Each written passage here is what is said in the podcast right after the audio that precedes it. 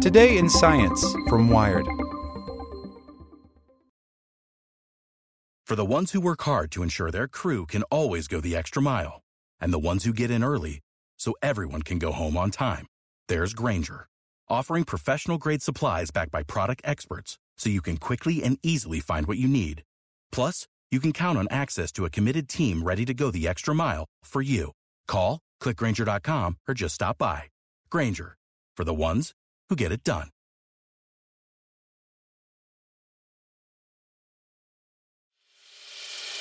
As a longtime foreign correspondent, I've worked in lots of places, but nowhere as important to the world as China. I'm Jane Perlez, former Beijing bureau chief for the New York Times.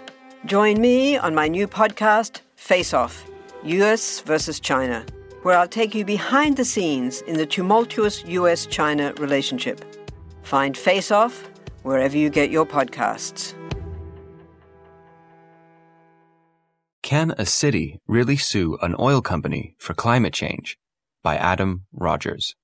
The city of Richmond, California juts into the San Francisco Bay like the head of a rhinoceros looking west across the water toward San Quentin State Prison and the tiny towns north of the Golden Gate. It's a low industrial town, and 2,900 acres of it is an oil refinery. Chevron is Richmond's biggest employer, and through taxes contributes about a quarter of the city's total budget. Chevron is also Richmond's eternal nemesis. Industrial accidents are an ongoing issue. A fire at the refinery in 2012 sent 15,000 people to hospitals, resulting in a city lawsuit and a $5 million settlement. And in January, Richmond joined six other California cities in suing oil companies for growing coastal threats related to climate change, primarily the sea level rise, jeopardizing Richmond's working coastline. We have 32 miles of shoreline on San Francisco Bay, more than any other community, and a substantial amount of it is low lying and subject to inundation, says Tom Butt, Richmond's mayor. The root of this lawsuit and my biggest disappointment with these fossil fuel companies is that they're all more interested in perpetuating themselves than they are in making a transition. They're more interested in self-preservation than preserving the planet.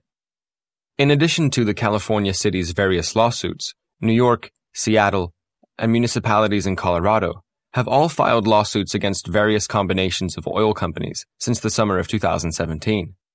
The suits are all at different stages.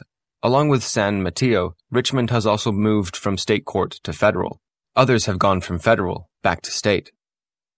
On Thursday, in a federal court in San Francisco, a judge heard a motion to dismiss from five fossil fuel companies the defendants in the suit brought by San Francisco and Oakland. The same thing will happen in New York in June. It's a confusing landscape. The idea of cities using the courts as recourse in the fight against climate change is one that goes back at least to the 1990s, and the plaintiff side mapped out the detailed strategy just a few years ago. Now, in an era of federal deregulation and rising seas, these lawsuits feel increasingly urgent. The question is whether the courts will even see them as plausible. In 1998, a third year law student at Yale named Eduardo Peñalver wrote a journal article called Acts of God or Toxic Torts, applying tort principles to the problem of climate change, examining the possibility that if regulatory or legislative action couldn't stop climate change, maybe lawsuits could. Peñalver is now dean of Cornell Law School. Scientists came to the idea a few years later. Myles Allen, a University of Oxford researcher, wrote an opinion piece for the journal Nature suggesting the idea, though Allen acknowledged that it would be difficult to figure out who the plaintiffs and who the defendants would be. Everyone burns carbon based fuels, and everyone benefits and suffers. A 2012 meeting of climate activists, scientists, and lawyers in La Jolla, California, may have been where the strategy really got worked out, though. Allen was on the list of attendees, as were attorneys who'd been involved in the Department of Justice's case against tobacco companies in the 1990s, a partial model for the suite of climate lawsuits today. Lead paint is another one. At that time, they didn't have a piece of the puzzle, evidence that climate companies knew their products caused harm, as the tobacco companies did. In 2015, an investigation by the Los Angeles Times and Columbia Graduate School of Journalism partially closed that gap, showing that oil companies like Exxon had acknowledged the planetary risks of their products as early as the 1980s. Attorneys general started asking questions. The oil companies said they saw malfeasance in all this, and it's true that some of the same lawyers involved in those ideas back then are serving as outside counsel for the cities that have filed the recent lawsuits. Whether you see all that as a conspiracy of business hating leftists or the origins of a world saving plan might depend on your political and scientific proclivities. But the climate for climate action has also changed. What the cities would say is that the cities have started to experience the impacts of climate change in ways they haven't previously, says Michael Burger, executive director of the Sabin Center for Climate Change Law at Columbia Law School. Sea level rise, drought, fire, storm, slide cycles, hurricane damage. There's real money that the cities are putting forward to deal with this, Burger says. Scientific attribution of blame for all that, ascribing portions of disasters to climate change and ascribing portions of climate change to particular companies, is very much at the center of these lawsuits. Allen's 2003 idea has evolved into extraordinarily specific work, like a 2017 paper that linked two thirds of present day global temperature rise and sea level rise to 90 fuel companies, and 6% of sea level rise points straight back at Exxon, Chevron, and BP. One of the paper's authors, Peter Frumhoff, chief climate scientist at the Union of Concerned Scientists, was also at the LaJolla meeting, and he was at a press conference in advance of Thursday's hearing. Cities and communities need to be preparing for further sea level rise and the damage associated with storm surge and flooding, and there are real costs associated with that, Frumhoff said. In my view, and I'm not speaking as a scientist, but as a citizen, it's also appropriate to be asking why taxpayers alone should be paying those costs.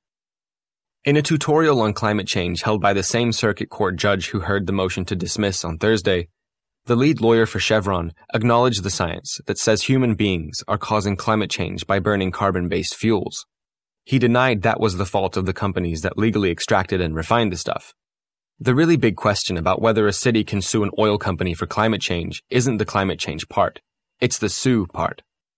A large portion of the oil company's motion to dismiss, the subject of the hearing on Thursday, argued that courts weren't able to rule on whether something was a nuisance, the substance of the lawsuits, if that something is already regulated by a federal law, which, in this case, is the Clean Air Act.